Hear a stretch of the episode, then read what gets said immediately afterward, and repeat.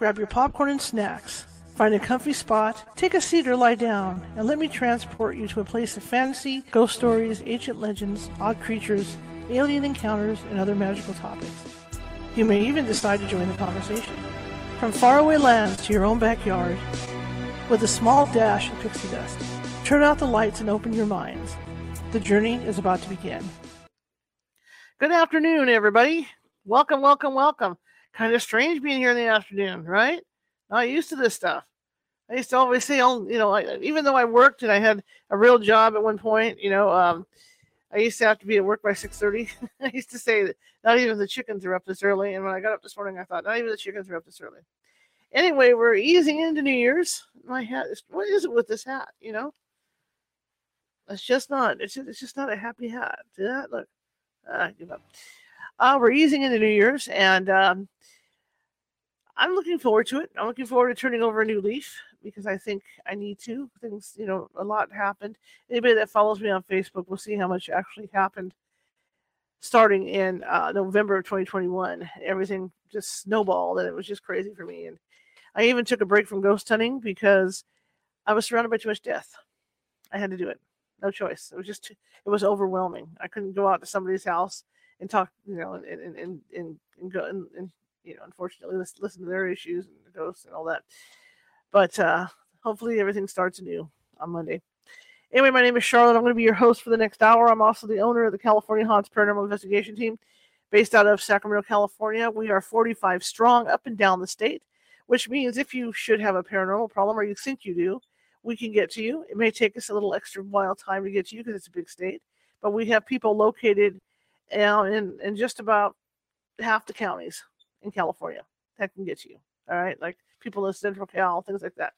We also have affiliates in Hawaii, Oregon, Nevada, and Washington. If you have any needs there.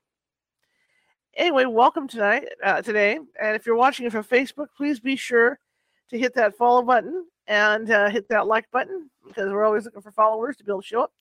And if you're watching from YouTube, let's see if I can aim this right this time. Oop, there it is. There's a little ghost with a magnifying glass at the bottom right hand corner right there. And if you click on that, that'll this is that subscribe button will pop up and it'll subscribe you to our, our page on YouTube. We have more than 460 videos over there.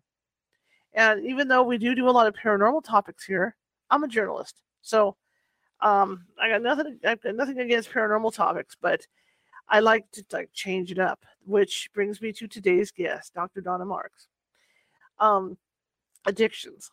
And I'm not just talking about, you know, opiates, because that's that's what you hear as the opioids all the time and all that. There's other addictions that people have. There's sex there's sex addictions. There's, you know, I mean, I mean, it's just it's just crazy. Chocolate addictions. I mean, and I know that sounds silly, but there's people. My mother, my mother loves chocolate. She would make, she'd get the Betty Crocker um, chocolate frosting and put and put it between two pieces of bread. This is before they had, you know, way before Nutella. So my mother was doing Nutella before there was Nutella you know so there's addictions like that. So we're going to talk to dr marks about why people have these addictions you know is it it's uh, no emotional. It's kind of like you know when you get depressed and you go you, you go you open up the, the freezer and then start and then start globbing down the ice cream right?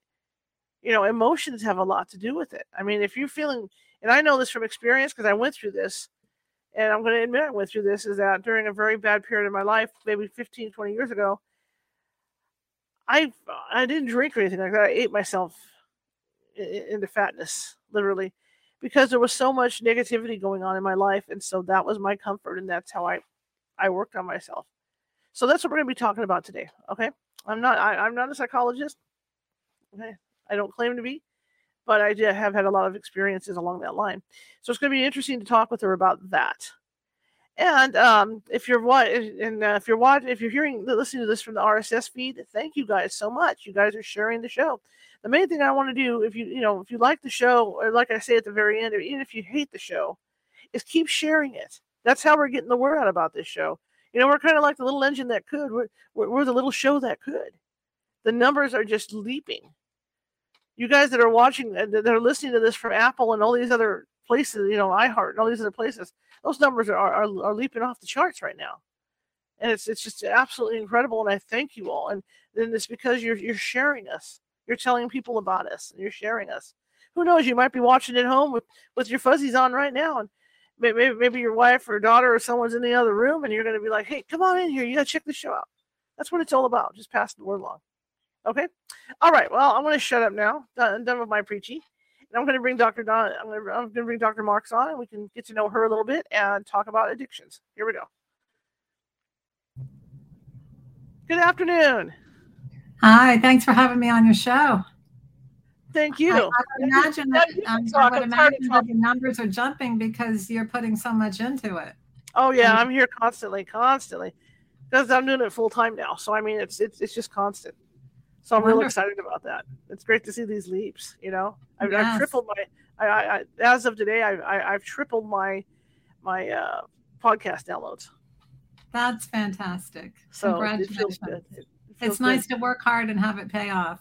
Yeah, to finally see it pay off. It took three years, but boy, you know, it's, it's, it's just going. So tell me about you. So uh, I'm a therapist in Palm Beach, Florida, and I specialize in mental health and addictions. And I believe that I'm doing uh, what I'm here to do on the planet. Mm-hmm. I was born into addiction. I've overcome them myself. I've had children with addictions, been married to people with addictions, uh, the full gamut. And and in my profession, I um, have worked with over 6,000 people with addiction. So it's a great feeling to know that that I'm here uh, doing what I'm supposed to do. I love it. I, I look like you. I look forward to putting more time in every day. Uh, I don't ever plan on retiring anytime soon. and it's something I thoroughly enjoy because I get to see people go through that transformation of mm-hmm. not even most people don't even realize they're addicted and we right. certainly haven't faced the fact that almost all physical and mental illness, not all, but almost all, has addiction at its root. Mm-hmm. Alcohol, sugar, drugs, mm-hmm. and trans fats. Those are at the core of almost all deadly illnesses. You can go right through, you know, heart attack, cancer, kidney disease, liver disease, stroke, diabetes too.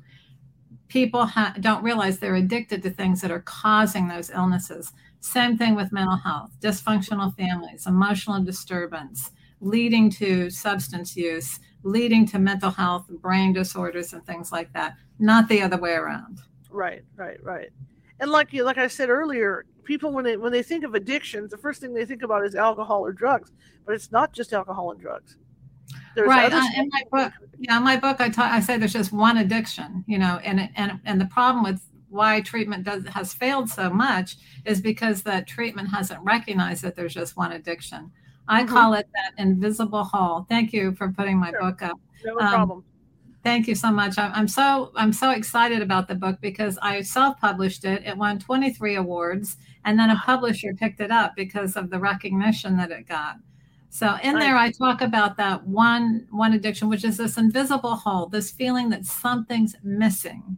And mm-hmm. so we're constantly trying to fill that. And so if you go to treatment for alcoholism, you get out and you start workaholic, or you, you mm-hmm. quit uh, eating sugar and then you start eating something else, or you quit smoking and you start a food addiction, or you quit cocaine and you start a gambling addiction. I mean, it's like a merry-go-round that never right. ends. And so until right. we realize there's just one and it will keep jumping around on us and that we have to deal with that invisible hole, treatment will continue to just be uh, like the health industry. You treat the symptoms, but never the problem. It's kind of like you see a lot of this with uh, movie stars and rock stars and stuff that go in for treatment, like at Betty Ford or wherever, and it's all fine and dandy for the first couple days, and then all of a sudden the, the, the, the slip ups start again. You know, where they start going back into habits. Yes, yes, because they've abstained, but they haven't really healed from the underlying causes. And more importantly, uh, you know, a lot of people are treating trauma now, and that's wonderful. But you can't just treat trauma and not teach people the most important factor of all how to love themselves. I believe that every addiction is a substitute for love. You know, we're not really addicted to chocolate. We're addicted to the sugar that's in the chocolate that gives us that warm, fuzzy feeling, that sense mm-hmm. of comfort. But there's a big difference between doing something that makes you feel good versus something that makes you feel good about yourself. And I teach people how to replace those addictions that make them feel momentarily good, then horrible afterwards. Why did I eat that whole bag of jelly beans? Why did I eat that whole box of chocolate? Mm-hmm. Why did I eat that whole pizza? Why did I drink until I was hungover the next morning? Why am I on this porn site again? I mean, I, I teach them how to learn how to replace self love with those temporary fixes so that they can feel good about themselves. And once that happens, they just forget all about the addiction. It's just something they used to do, like any other bad relationship. Right. Does this go along the line of you know you only see these movies with people and it's like you're upset, you're upset. Go go get your hair done, make a change. You know, go go go do something to to cheer yourselves up. You know, go get your nails done. Yeah, is that kind of like what we're talking about because because you're trying to you know get away from mm. the one addiction and to get out to do something to make you feel better. Right. Well, self care is a good thing to do for sure. That is part of self love. And, you know, if you're feeling like you need some nurturing, getting your nails done or your hair done or a massage or something like that can be good for you. But we have been conditioned to not feel those feelings. And mm-hmm. so they, they morph into anger and depression, guilt. And then we are just consumed with all this negativity rather than to be able to deal with our emotions, which are very important. They're there for a reason. They're telling us something's going on here and we need to address them. How hard it is i mean when somebody comes in i guess i guess it's like case to case basis you know to to dig down to find out. Are, are, people more open to talk to you about this stuff or do you really have to work, you know work at it to get them to admit it? Well I, I think people are very open and receptive to trying to figure out why they're not happy. And i would almost guarantee in almost every case they either have an addict in their life they don't realize it uh, they think the person's just off or, or something like that. I see this all the time here in Palm Beach with, um, I, I, deal with the wealthiest populations in the world. Mm-hmm. Um, and uh, they, they, don't realize their children have an addiction and that's why they're off. Um, and so it's, it's, kind of hard to get, you know, get through that denial process. But I think once people begin to see and they're educated, um, most people are willing to do things differently. It's usually the, you know, it's usually the uh, people that are there's enablers in every situation. It's the people that are sober that are often need to change their behavior before the person who's addicted will change theirs. How hard is it? I mean, I know I've I know I, am one of these people that like like I remember my, my food thing that was going on. I got diagnosed with heart failure, and I shocked my doctor because I'm one of these people, and I'm just like, nope, I'm done. I'm I'm, I'm getting off the other food. I'm on my diet. I'm done, and I did. And she was shocked that I was able to do this. How hard is it for people to be able to, to do that, you know, and not even go cold turkey? Is it, is it a gradual thing or or is it something that somebody can do immediately? Like let's say they're addicted to sugar. Well, you can come off of sugar immediately, but you need to understand that you'll go through the same withdrawal as if you're coming off of any other drug. Mm-hmm. And sugar is a drug. Uh, there's uh, some research online that says it's as addictive uh, once it hits that frontal lobe in the brain, and mm-hmm. that you get that dopamine hit. It's as addictive as cocaine. I think one of the research papers said crack cocaine, which is even more addictive than regular cocaine. God, yeah. So, so what happens is, you know, you don't go you don't go through the physiological withdrawal so much. Um, there's some, but with certain drugs, you definitely need to be professionally detoxed off of them because if you if you're like on benzodiazepines and even severe amounts of alcohol, you can go through withdrawal and have seizures and deadly consequences. I agree with that. And the other thing I was just thinking that, that, that your body has to go through certain things too. I mean, like like somebody who say overweight, and they start cutting back on their food, the body starts to fight back as well, right? Because it, it has to have so, so, so many calories in there to maintain it. Well, I don't think your body's ever fighting back. Your body's perfect. It was designed to be perfect. What happens is that your brain gets dysregulated from not having proper nutrition, or in the case of substance abuse, from having substance abuse uh, dysregulate the brain. I don't believe that that addiction is a brain disorder. That's what pharmacists push, and then you treat it with medication. Right. I believe that the, that most most babies are born with healthy brains, unless their parents had some type of severe addiction going on in their uh, physiological development. It would very possibly be different than other brains. Mm-hmm. But I think that most, for the most part, babies are born healthy and normal brain until they start abusing their brains with bad food and toxins and drugs and then they do become um, have a brain disorder but it's not permanent unless the addiction goes on for so long that it becomes mm-hmm. permanent mm-hmm. it's kind of like you know if you get addicted to smoking if you quit after a couple years your lungs will be fine. In most almost all cases but if you smoke and smoke and smoke and smoke and smoke for 30 40 years your brain uh, your lungs will become permanently damaged absolutely can so become of course. So when somebody comes to you and you're, you're talking about their addiction, let's say let's say it's a it's addiction to a sweet stuff. You know, we'll start off with that. What process do you take them through to get them off of that stuff? You know, to, to, to wean them off. Right. So uh, I don't think you can wean off of a drug. I think that you need to stop it. Uh, and so unless it's, as I said before, drugs, you need to definitely, you know, prescription drugs and other drugs and alcohol, you definitely need to be under a physician's care of being properly right. detoxed. But sugar, right. you don't need to be detoxed off of. That's mostly going to be mental. You may go through some cravings and things like that. Uh, but that, I think, you know, that's a lot more mental than it is physical. So what what's important is to have what I do is outpatient intensive therapy so that people are talking through it constantly every day. We're we're meeting, we're having intensive sessions, long-term sessions, so that whatever has caused that invisible hole to begin with gets addressed. And then I, I, I say, okay, what you know like what what are you doing mostly you know well I, I eat I, I eat chocolate all the time okay well let's figure out how you can have chocolate without the thing that's getting you addicted, which is sugar. Mm-hmm. So no one's going to be binging on sugar-free chocolate. Right, right, right, right. I, I teach to make your own recipes. Learn. I, I, recently went through this with a gentleman. He had a, a, a undiagnosed food addiction, and he started cooking. He loved to cook. He started um, making his favorite recipes that were healthy and he really got into this whole instead of where he was going to go and eat trans fats and where what he was going to kind of junk he was going to have and around the house and all this sugar and candy and cookies and he realized he couldn't just have one you know he'd eat and eat and eat and and the weight went on he started making things that were healthy instead and he not only got the satisfaction from the food uh, he immediately dropped a ton of weight. There was no diet, no pills, nothing. And he started um, creating his own recipes. Now, I tell people, whatever you're addicted to, you can turn that into a career. You can turn that into a hobby or an interest. And when you do mm-hmm. that, your brain is now focused on something that's really self love rather than self destruct. Mm-hmm, mm-hmm.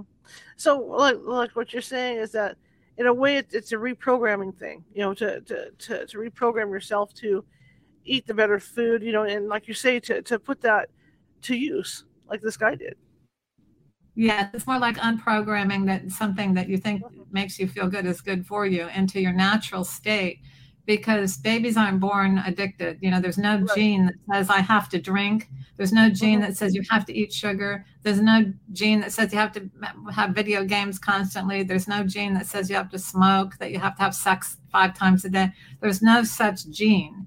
But if you have a family history and you've been, or you've been conditioned to, to self medicate, that is a pattern that is totally unnatural. And so to return to the natural state, what makes a child happy? A child is happy when they're warm, cuddled, nurtured, heard.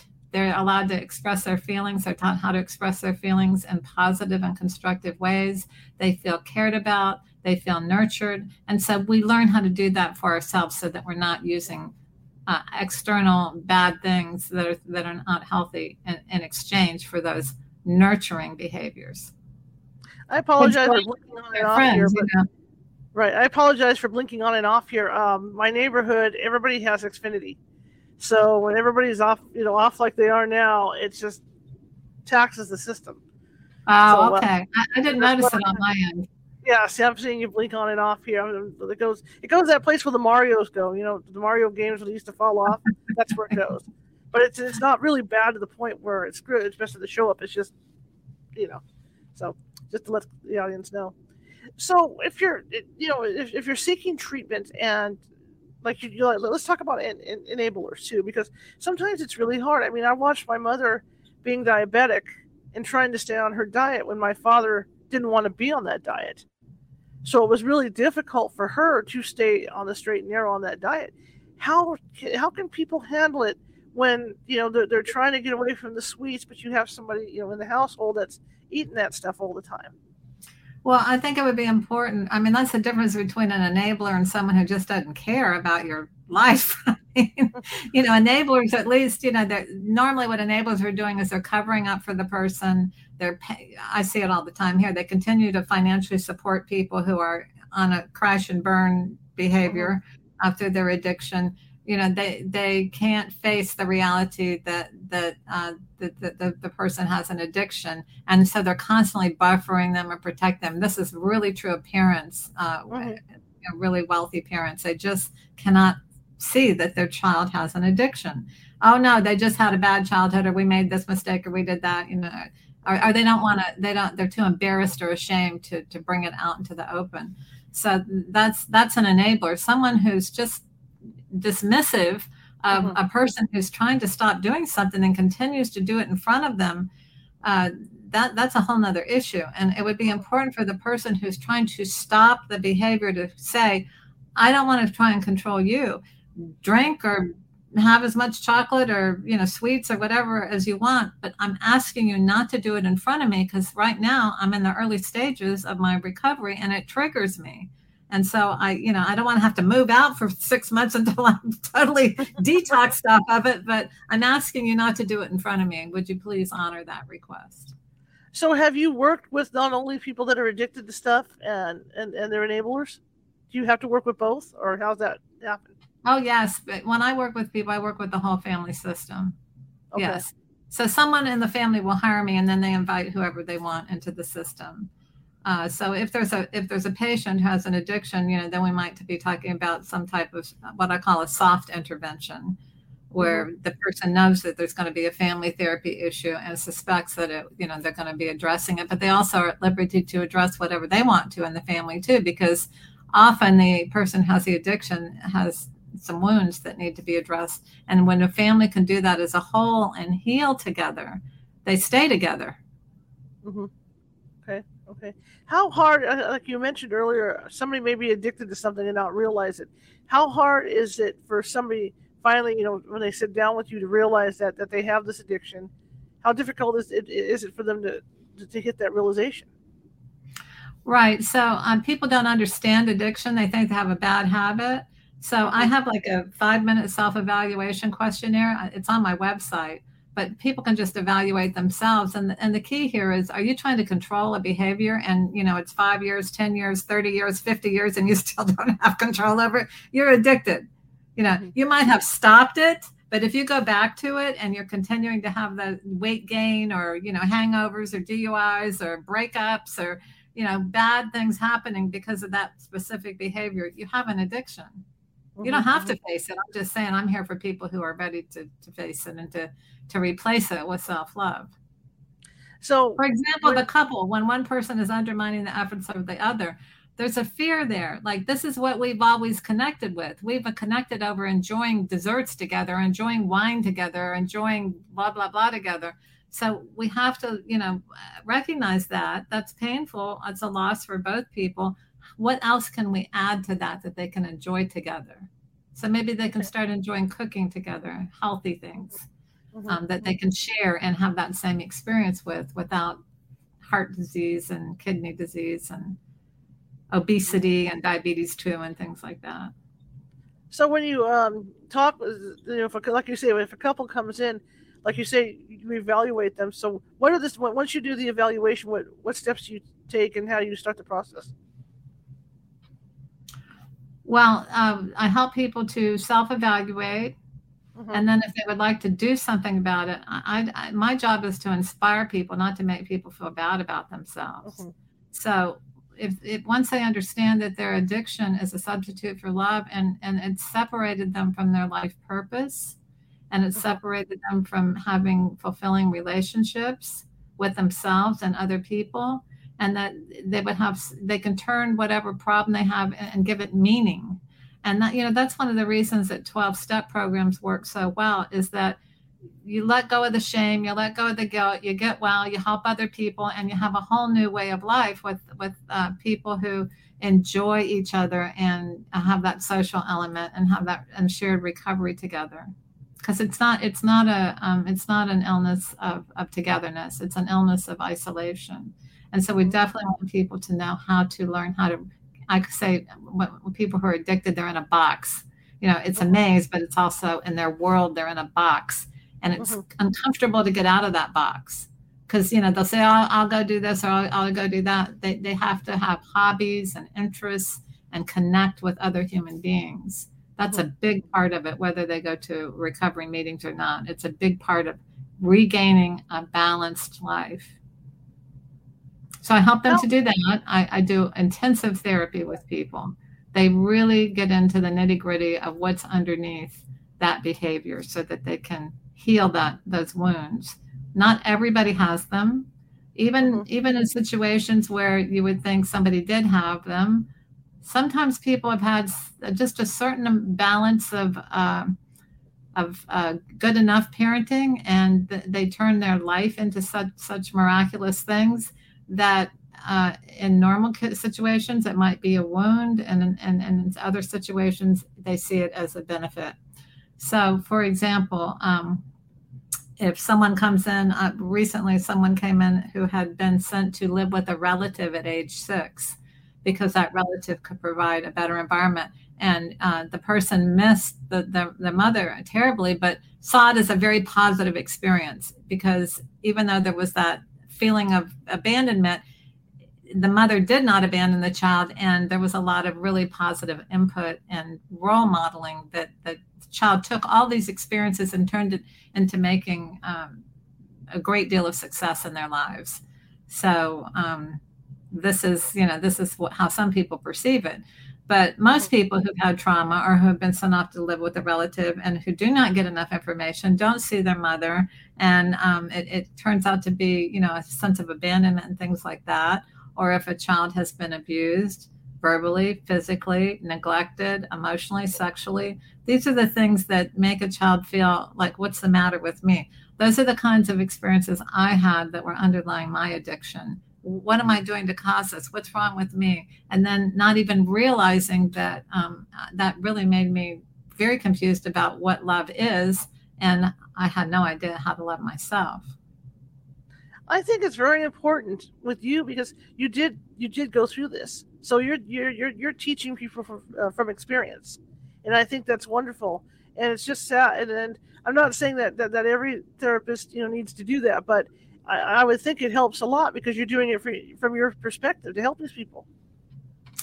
Yeah, I think it's very important. I think a lot of therapists have had some trauma and had some situations in their lives, and that's why they're interested in psychology.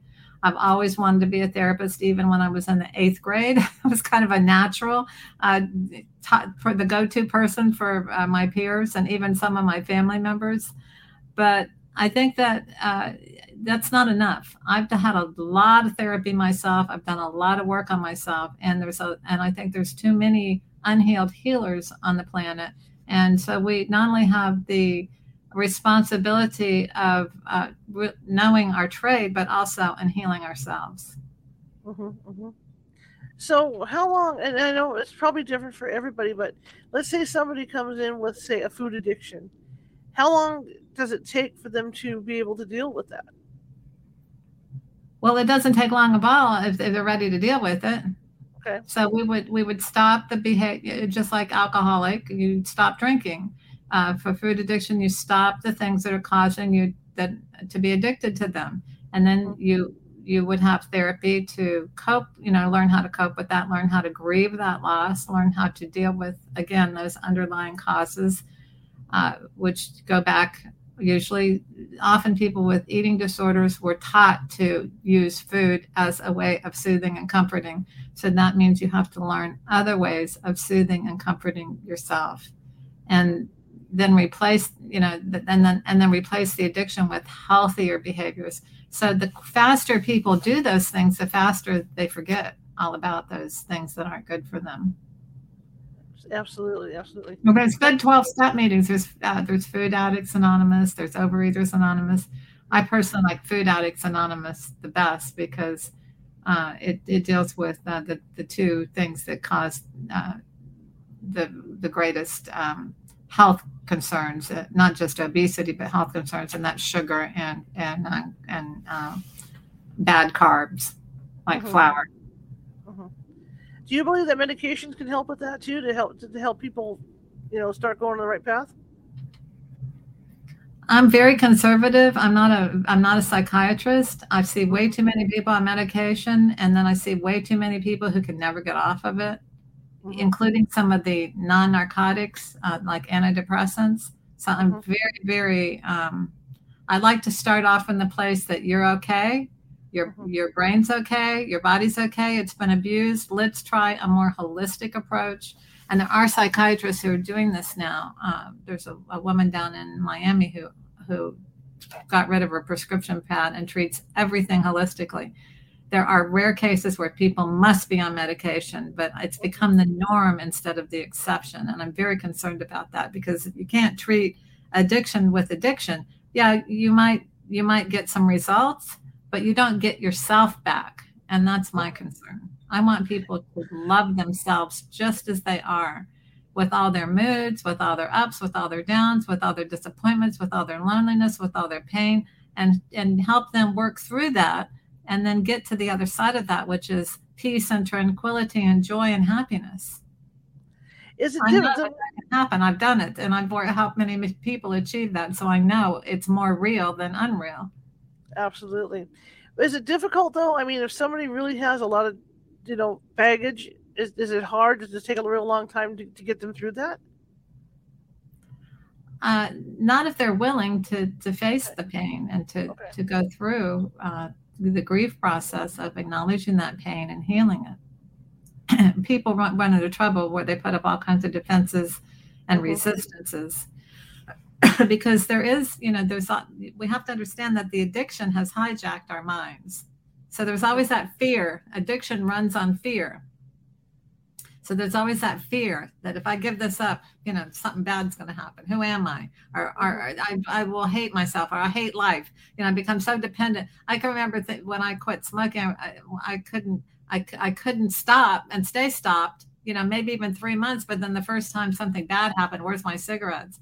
So I had to reframe all my thinking on that. Like, wait a minute, they're not my friend. It's a toxic poison I'm putting in my sacred body and so once people learn how to love themselves, they see their body as a sacred temple and they don't want to poison it anymore. Okay. Okay. I'm just going to ask something too along that line with this. Um, I know I went through it. I love salt. Oh my God. I've already bags of sunflower seeds growing up. I was just a salt fiend and my heart paid, paid the price. And so for me, having to make that change, even though I did it instantly, it was hard. You know, it was really hard to, not eat the salty foods and stuff. But once I did, like you say, it felt so much better. My body felt better. Everything felt better. In fact, I could go into a restaurant and I could just taste the salt on the food, and and then I tell them, "We'll take it back. I don't want this much salt on here." You know, because your your mind completely shifts gears. You know, it's, it's like you retrain, retrain your mind to do this right. and it's, it's a great feeling. But I know, I mean, it's harder. It's not, you know, for other people, it's probably harder to do that, especially if you've been on on uh, drinking alcohol or, or taking pills or, or whatever. You know, it, it, it, that could be a real hard change. Yeah, salt is an interesting thing. For some people, the more you eat it, the less you taste it. So the more you need, and then you know, the less you taste, and the more you need. And so uh, once you just, but it, it's not that you know, once you go off of it for a couple days, then your palate returns to normal. It's kind of like the same thing with sugar you know, if you're eating sugar all the time and then you have a few grapes, which are very sweet, right. they don't taste sweet because your palate has become desensitized to natural sugars. Right. And uh, and so uh, there there are plenty of spices, and uh, you know, if you measure the amount of salt you use and stick to it, and mm-hmm. use um, uh, like uh, sea salts and things like that in very limited amounts, you can certainly have salt without increasing it, increasing, increasing it right, time right, and time right. again. Right. And I was just thinking when you were saying that about sugar in, in, in the fruits, because I know when I was starting to you know get away from all that stuff, I had a banana a day. That was it. Because that that that would placate my, my my craving for sweets. Yes. With that banana. Yes, so and, like, and, it's a natural it's a natural sugar. Mm-hmm. Uh, some some treatment facilities say no sugar, no honey, no nothing. Uh, I, I don't. I, I haven't seen anybody that I've worked with binge on honey or um, grapes, or you know, they may eat too many, you know, a little too many, but they, they don't get addicted to those things. You right, have monk fruit. You have um, there's some natural sweeteners uh, that that don't have the side effects with erythritol. Um, so you, you can satisfy your palate. You're just not going to get that brain hit. That's the difference. You're right, not going right, to get that rush that, that you get. From, yeah. from sugar. Yeah, absolutely. And salt doesn't give you a rush. That's more of a palate uh, addiction. It's, more of a, it's a palate taste addiction thing. Yeah, yeah, yeah. Um, I was just thinking too when you were talking about honey. I know people that have gotten away from sugar, and they use honey for their sugar. And I, have seen people do. I have this friend that will make oatmeal and just pour the honey on it. I'm just like, you know, it's one thing to do that, but it's another thing to use half the bottle of honey you know, on, yeah. on your stuff to make up. I have not seen that, but I believe it. Um, you know, I think it would be better again if they would measure it and and mm-hmm. see if they could be satisfied with less. Mm-hmm. But if they if they're abusing honey, I, I haven't seen it. I believe you that you have. Yeah, yeah. But um, that sounds very like they're not be, really being mindful and conscious of what they're doing. Right, even though they think they are because it's a natural sugar. See, right. So there's, there's two there's two edges to that. Um, when you came up, you know, when, when you wrote your book, how hard was it to get the research done and all that? It wasn't hard at all. It was very easy. I wrote it in less than, I think it, I had an editor reviewing it and editing it as I went along, and it, it was less than two months. Oh, that's great. Yeah, but when you have all this information, it's just a matter. so when I get on a roll, you know, I'll write, you know, all night sometimes. So, is it hard? I mean, obviously, you, you think clinically, you know, for for what you're doing. So is it hard to sit down and like like like being a journalist? You know, we have we, you know every other fifth word is read and all that stuff, and you have to write it so anybody can understand it. Is it hard for a physician or someone like you to translate that stuff in, in, in language that everybody can understand? You know, especially in a book. Um, have you had a chance to read any of the book yet? I read part of it. Yeah, it's a it's a great book. Did you find it hard to understand? No, or? no, I thought it was great. I loved it. okay. it. I mean, that's the first thing that a good editor will tell you. You know, use you plain, simple English. Otherwise, people will get too heady with it and won't be interested. So that's yeah, I definitely that's the style of writing that I, the idea is to help people. It's my mission to save a million lives in the next 10 years. So I don't want it to be something that they go, "What is she saying here?" and putting it right, down. Right, right. I've had that experience when I've read books. Like, what gibberish is this? I admire you. Uh, in fact, I love the book so much. This is my thing for New Year. See, you gave me that that that that book gave me the umph to even go further than my low sodium diet. You know, beautiful. Get back to, get back to doing proper proper food like I used to. And you, know, you have a get, platform to help so many people, yeah. so that's wonderful yeah, yeah. So that's the goal, and I'm and I'm hoping I'm going to do the travel online, you know, through, through the show, like you say, and so people can see my progress. Fantastic. The way I'm doing it. So yeah, I'm real excited about that. What do you say to people who may, may not realize they have an addiction, but other people around them can see it?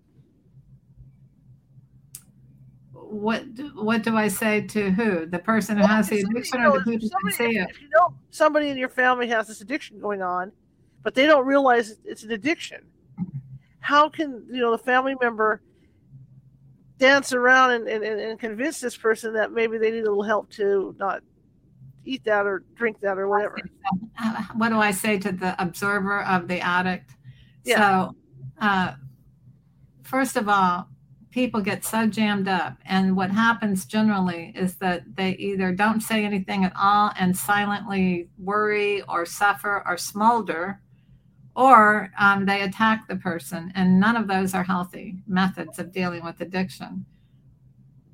This is the hardest thing for people to do is to lovingly confront a situation and say, you know, we've been going through this for a long time now, and we've watched you gain weight, lose your job, your third DUI, break up with your fifth person this year, mm-hmm. you know, health conditions or whatever. And um, we love you.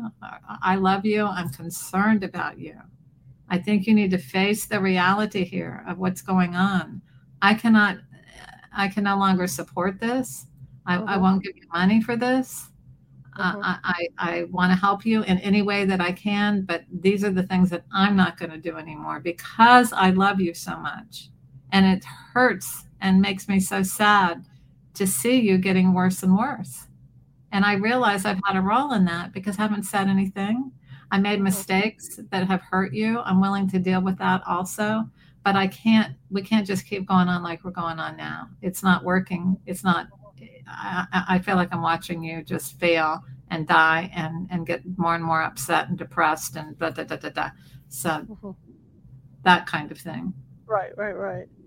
And well, addicts, you know, I guess it depends on the addict too. Like you said, some people will just will, will get into it right away and say, "Yeah, I do, I do have this problem, and let's see what we can do to fix it." But uh, but then there's the others that did not, you know, the, not that they're deniers, but they're so looped into what they're doing, they they, they don't realize that that they're addicted to, you know, whatever they're doing. How hard is it to convince? I can't tell you how many times I work with families, and everybody in the family has an addiction. You know, okay. that one of the parents is addicted to benzodiazepines. The other mm-hmm. parent opens the bottle at night and you know has five stiff ones every night, and you know eventually, you know, both of those people are having physical symptoms that could easily be remediated by stopping their own addiction, but they're highly functioning. And then, you know, maybe the sibling uh, has their thing where they're smoking pot all the time. And then there's a targeted patient who's always in trouble. Um, so you know, it's like everyone's pointing the fingers and now at, at, the targeted person, but everyone has an addiction. Okay, okay. This, this is this is very interesting to me. You know, to talk to someone like you, you know, about this. My other question is, you know, um, you always see the stories about the people that have that one glass of wine every night would you is that an addiction or just something to relax i mean if they're doing it consistently every not, night. not, not, not unless they're having negative consequences mm-hmm. now i have uh, I, i've worked with people who just have a couple of drinks at night and their spouses don't like them because they have personality changes and mm-hmm. they don't want to kiss them and they don't want to be close to them because it, they feel like there's two different people now, I'm not saying that person has an addiction, but I'm right. saying that person is having negative consequences because their sober partner doesn't like them and won't have sex with them, doesn't want them in the room because it has the, the person has a sensitivity to alcohol to the point that they're unappealing. That's a serious issue. Mm-hmm, mm-hmm. Absolutely, absolutely. So, what do you say to someone like like like how do people get a hold of you for help to, to begin with? Well, all they would have to do is, um, well, there's two ways they can get help. They could get free help on my website. I have uh, probably about 100 blogs now on there that t- deal with all these topics. I have some free meditations. And then uh, teach Course in Miracles uh, once a week uh, on Wednesday nights from 6 to 7. Not tonight because we're on holiday break, but. Right. So they could engage in that way at no charge. But I also have a concierge practice and it, it's quite expensive because it's instead of going to treatment and spending 50,000 in treatment getting out, you know, they come in here, they do we do outpatient if they need to see a psychiatrist for uh, detox or medication, I have that resource on hand. But um, we do way more therapy in, in that in, in, a month for a lot less money than if they went to treatment had a couple therapy sessions a week at best. And then, uh, you know, they're doing a lot of other assignments. So unless someone really cannot um, be alone you know, they have to be in a facility. Uh, I, I, prefer them to be, I take them to meetings, I get them mm-hmm. involved, and we do really intensive work. Uh, sometimes a whole day, sometimes two whole days, and then regular interval, regular daily after that. I'm available 24 seven. So it's a, it's a, it's an intensive high end program. So there's, those are the two options. Um, we're also going to be setting up some type of online, like uh, two hour uh, course for people who could do kind of like what we're doing. What can I, that they say, what can I do about this? What can I do about that? And that kind of thing. And that will be very affordable. But we're, we, we've just launched the book, Exit the Maze, have another one coming out in April called The Healing Moment, which is a spirituality book. So we got a lot of irons in the fire and we want to keep the quality up. So right now, uh, that's just in, in the making and not and not ready for presentation yet. Absolutely. Now, you know, in your practice, what what have you seen seems to be the the the leading uh, addictive thing? Is it is it is it opioids? Is it alcohol or food or something else? Electronics, sex, food, and substances. That makes sense. I didn't even think about electronics, but yeah, that makes a lot of sense. Yeah, tech is and, and a dinner party without ten people sitting at your table at the phone, you know, and, ch- and checking their email or doing whatever, right. chatting. Right. and uh, yeah, tech is very addictive, and children are being raised on it, and uh, and then you know we got a problem with children now having to be constantly, constantly, constantly stimulated. Uh, a lot of children are, so many kids are being put on medication. I think that's criminal. I mean, uh-huh. their brains are not even developed, and you're permanently altering them. And these kids that get put on Ritalin and uh, uh, um, Adderall they wind up getting addicted to methamphetamines later uh, and other substances, even though the research that are done, mostly done by pharmaceutical companies, say there's no tie between being on it early and later. I mm-hmm. tell all my patients that who, who, you know, went from uh, Adderall to methamphetamine, uh, crack and crystal meth and things like that. So there is definitely, uh, I don't care what kind of, I, I want to analyze the research that says there's no connection. I don't care yeah. how many studies. I want to know who paid for it and who did them, and I want to see their stats because right. I'm dealing with it here. And you know, the real dangerous now is that you know you start getting into the illegal drugs, and mm-hmm. you don't know what you're getting. And uh, people are. It is not a fallacy that young people are dying left and right. Mm-hmm. I mean, mm-hmm. we are wiping out a big chunk of this younger generation who yes. just think that they're smoking pot or they're having a a, a, a Valium or you know a little snorting some heroin, and they're dead. They're dead. Right. You don't know what it's laced with at all.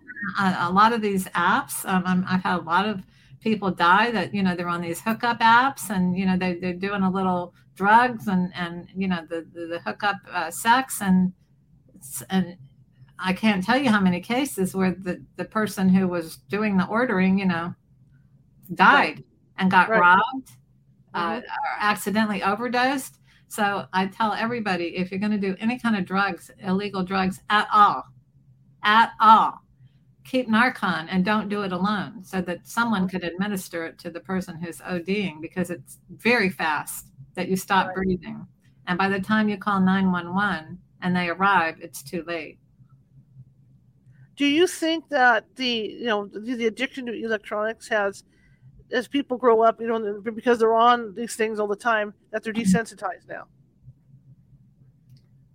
I, I don't know how desensitized they get. Um, I, I, know what you're saying. I've seen kids in here like they just can't, you know, they just don't feel. They seem like they don't feel because it's an annoyance to stop what they're doing and right. actually engage in human interaction. So I understand what you're saying. I think it's more uh, like any person who's addicted, though. They don't want to feel, they don't want to engage in a meaningful conversation. so I guess you could say there's a desensitization, but I think it's more of a, a brain, you know, type of problem than it is a feeling problem. Although it leaves like, a feeling problem. I sure. like your philosophy with do, with wanting to do the research into that stuff because, you know, I know people that are taking um, Norco right now, and they're prescribed but the hell that they're having to go through right now just to get their their, their pills because they got bad backs and whatnot. And it's because and it's, it all comes down to you got the wrong people at the top giving orders you know on this stuff. You know instead of blanketing it into okay these are the people that need it because they're in constant pain and these are the street you know people getting it off the streets we're going to lump it all into one and then we're going to punish everybody. Yeah Over. there are legitimate uh, legitimate issues with pain Mm-hmm. However, if you're going to get on pain medication, please get on pain medication that isn't going to hijack your brain forever. Right, right, right, right. These the the uh, oxy is, oxycodone is so addictive, mm-hmm. and some people are are already receptive to it, just like someone who's been on Adderall and tries, you know, uh, uh, up or later, it's already the pump has been primed. Right. So right. I think you should proceed very cautiously and a lot of people uh, who have chronic pain can manage their pain with uh, Advil and Tylenol. They're not the greatest drugs in the world, but you're not going to get addicted to them. Mm-hmm. And some very, very mild doses of narcotics. And there are there are uh, alternatives to oxy like tramadol and things like that, which also can be addictive. By the way, mm-hmm. anything that gets you high can be addictive. Well, but... the one I find terrifying is gabapentin because people don't realize the side effects that come along with it. You know, I know I I took that for a while and and it took my brain a while to get back on track. I mean, it was just like I would forget stuff that I shouldn't forget. I mean, that stuff had me going in circles. And so I just hope at some point that medical and, and, and psychologists and all this are able to find a happy medium to all that and find something that's going to work for people that you know that that they don't have to go feel like they have to go on the streets to get the stuff. Right, and some people actually have surgeries where they, you know, they cauterize the nerves that are causing the pain, mm-hmm. Mm-hmm. and then they have, you know, they have a permanent solution there to to a, a, a, very severe problem. So, I mean, there's all kinds of alternatives. I would, if, if it were, me, I've lived with chronic back pain for a long time. I manage it with uh, with the exercise, and when it's severe and debilitating, I take uh, Tylenol or Advil, depending on what kind of pain I have. If I have pain from swelling, I take Advil. If I have general pain, I take Tylenol. But very, very rarely, because your body can need more and more of that too. Not that you get psychologically addicted, but your body you know the pain keeps intensifying and you need more like salts, kind of the same kind of kind of phenomenon absolutely so. absolutely now when you talk about people having inner issues you know where they have that emptiness what could cause that emptiness in people? Well it, it i think we all have a little bit of that to a certain extent you know just as part of being human. But the kind that drives addiction out of control is usually based in some, as I mentioned earlier, some type of childhood trauma. It could be something that as simple as you know you lost your best friend and never really had had processed that and put meaning to it and understanding to it, and and you know been able to let go of the pain. Mm-hmm. Uh, or it could be something as severe as um, being abused. Okay. A lot of children are abused and nobody knows they're abused. That's true. That's true. Because it's hidden so well. I mean, it's like, well, there's all kinds of abuse. You know, when people think of abuse too, they think of, of slapping somebody around, but there's all kinds of abuse. You know, parents can cause mental abuse and not realize they're doing it. Or even Absolutely. other kids, the bullies at school, you know. Right. Right. I mean, the the dysfunctional family model uh, you know don't think don't trust don't feel and don't talk about it when a child's taught that model of relating they hold everything in and it, it's like a, a little mini tornado that turns into a big drilling you know down on one's one's sense of self and self-esteem and the ability to to uh, I, I, th- I say that you know addiction is a disorder because you know it's you form a, you, you form an attachment to the feelings that you get from the addiction instead of forming secure attachments with other human beings mm-hmm. and so we tend to have two problems one is that we have those wounds and number two because uh, as i talk about in our, our um, in my book we have this right. template the template is based on what i observed my parents how they related to each other and how they related to me so i'm my template is if it's dysfunctional and there's abuse there, that's what's familiar to me. And I and unconsciously these people we find each other and then we keep those wounds going. When I teach people in, in recovery is it doesn't matter who you're attracted to. The only purpose of any relationship is to heal each other, to heal those wounds and to overcome them and then you can you know be an example of no matter what you've been through you can have a secure attachment you can have an, a loving attachment with another person. But both people have to be willing to do that. It can't just be one person. Right right right. And your book like your the way you've written it you're going to help people with that book hands down. There's there's, there's no ifs ands about about it. I mean and if anything people are going to get out of it they're, they're going to be more self-aware out after they read it Yes, that's a good point. If they, if they get nothing else other than, oh, what am I doing here? Mm-hmm. it will be worth it. Absolutely, absolutely. There's now, a lot of therapy in the book too, as you know. Like at the end of each chapter, there's a, there's questions to help people access what's really going on. It's nobody's fault that they've gotten addicted. Things are made on purpose to get you addicted let's take you know uh, alcohol what what's 14 12 14% what if it were only 5 or 6% alcohol? We know for sure that cigarettes had an, an ingredients added to them that made the nicotine which is the most uh, almost the most addictive drug on the planet. At one point it was the most addictive drug on the planet but anyhow they, they added something to that to make it even more addictive uh, we know that you know oxycontin is so highly addicted that it, it's just unbelievable the lives that it's taken video games pornography gambling it's not designed for entertainment it is designed that you want more and more and more and more and more so it's not your fault if you get addicted but you are responsible for staying addicted. Right. And you and the shift here is you don't own me. And I'm not giving my whole soul over to you anymore. I'm me and I want to be me just like I am. I don't want pills in me. I don't want all this other stuff controlling me. I'm here for a reason. I want to fulfill that. And so uh, you don't get to have me. I don't care how good your ad is. I don't care how good the effect is. You don't get to have me. Mm-hmm, mm-hmm. How hard is it for people to get, get help? I mean, do, do they just call you or, or what's the process? Well, they can send me an email and set up. A, I do a uh, I do a thirty minute um, free of charge consultation just to see if they're ready and if it's a good fit. Uh, and then um, I travel around. Uh, so I can go to people. Sometimes I go to people's offices, homes. I go out of state, out of the country, or they come here to Palm Beach, which is a beautiful place to be, especially at this time of year. They'll get they'll stay in a hotel and come into the office and do the work. I'm jealous where you're at. I, I love Hawaii, and I know there's a lot of Florida that's like Hawaii. So anybody that lives in Palm Beach or anything like that, I'm really jealous. I'm because I love that stuff. Well, you're um, in California. Yeah, but I'm in an area. Well, I'm like in the like upper area of California and Sacramento where it's either 110 degrees outside or it's 32 outside. So that you know, I heard it's very beautiful there too. Yeah, you get like maybe maybe two three months of spring and or a month of spring if you're lucky, and then it's just it's too bloody hot. No, you're, I mean, you're at the effect of the weather. Go, yeah, I can go in any direction and go to the mountains and go to the ocean, so that's cool. You know. Um, can you yeah, describe here? You know, in Florida, it's really hot, or it's you know we have like six months of pleasant weather and yeah. six months of the steaming. Love it. There is the um, beach and swimming pools and things like that. Absolutely. Can you tell me about one of your most difficult um, patients that, that, that, you've dealt with to, to get them off? I, I, didn't understand you. I'm sorry. Could, could, you? Um, I'm sorry. I'm just getting ahead of myself. Could you tell me about uh, one uh, patient that had had a more difficult case that you were able to, you know, get away from, from the addiction?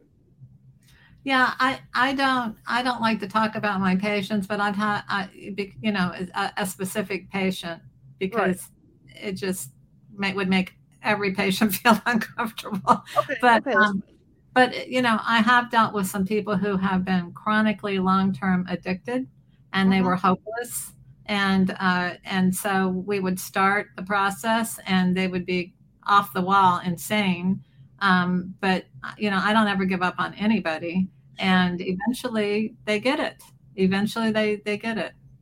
It's not just because i'm so wonderful or anything like that. It's just that they're learning and growing without even realizing it. And then mm-hmm. sometimes something really negative you know the, the universe has a way of assisting even though it seems like it's you know painful. Uh, mm-hmm. like if someone gets their you know fifth dui and they're in jail for six months no matter what but while they're in jail they're digesting what they've learned in therapy, you know, it has a whole different effect than someone who's never had that information to begin with. Absolutely, absolutely. So um, here's my thing. Here's what I do. This is the last question I have for you, and I do this to everybody, so it's not just singling you out. You're in Las Vegas.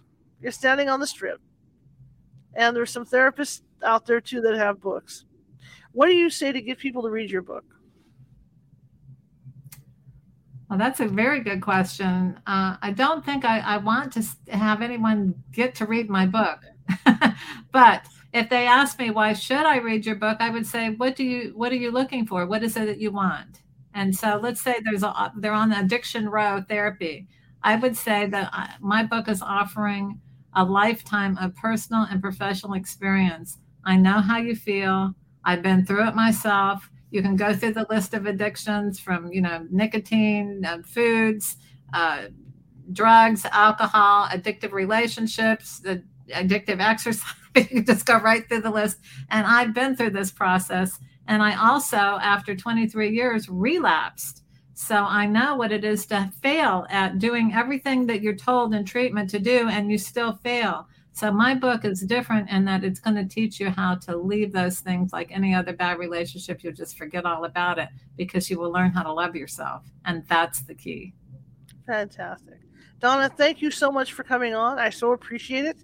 I was looking forward to this conversation and it did not disappoint.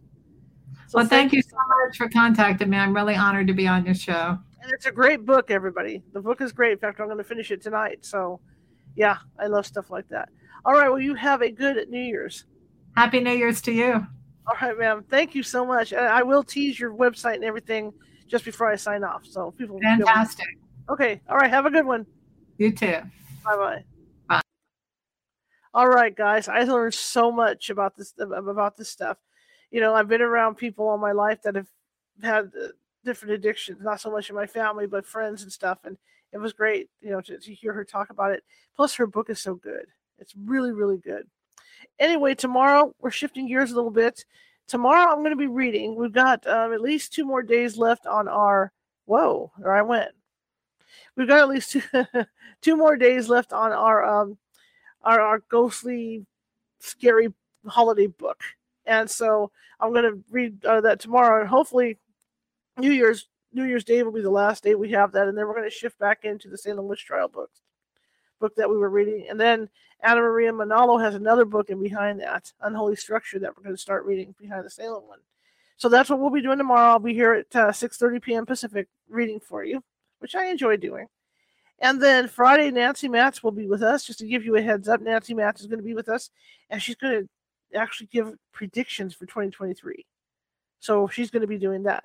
So I, I want to, you know, let, give you guys a heads up on that. Anyway, if you like the show, share it with five people. If you hated the show, share it with five of your enemies. As usual, I'm equal opportunity here at California Haunts Radio, and we're just trying to get the word out. Like I said in the beginning of the show, boom, boom, boom. It's whatever, whatever you guys are doing out there, it's working because the numbers are going up, and I'm real excited about that. I really appreciate that. Now, that being said, and I know everybody's broke. It's after Christmas. I, I know, but uh, California Haunts acts as a nonprofit, even though we're officially not nonprofit but we do not take money to do any of our investigations or any of that. So when we have to travel somewhere, it comes out of our, our pocket, mainly my pocket because I'm the owner, obviously. Just like the radio show. If something breaks, headphones, you know, my, my ring lights, whatever, the computer dies or something, I have to come up with money to pay for all this stuff. I'm paying for the internet, paying for my electricity, you know, all that usual stuff. So I could use a little help. So if you can find it in your heart, you know, to donate a little bit to us to to keep the show on the air, that to help me keep the show on the air, that would be great. I, you know, I, I really appreciate it. Doesn't have to be a lot, but uh, that would be wonderful. All right, because like I said, I've got expenses just like you guys do, and uh, I want to keep bringing the show to you because I want to keep these great guests coming. All right, so if you could do that, that'd be great. That's at uh, PayPal.me at California Haunts, or if you don't like PayPal, there's a Venmo, and just type in California Haunts. See that easy. All right, well, I'm going to close off with with with uh with Dr. Mark's information, and uh, then we can go from there. Okay, here we go. So the website is drdonnamarks.com, all lowercase.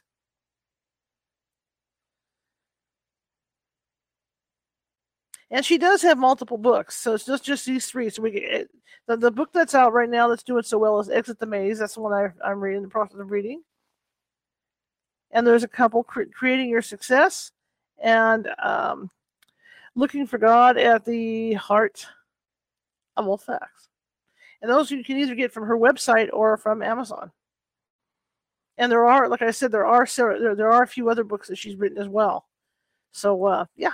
Anyway, I will see you guys tomorrow at 6:30 p.m. Pacific. And uh, thank you all for coming today. I know we were early, but uh, I appreciate you all, and I know you're out there. And uh, thank you, thank you, and keep sharing the show, and keep watching the show, keep listening to the show, and uh, I just can't tell you how much I appreciate it. Thanks and see you tomorrow, guys.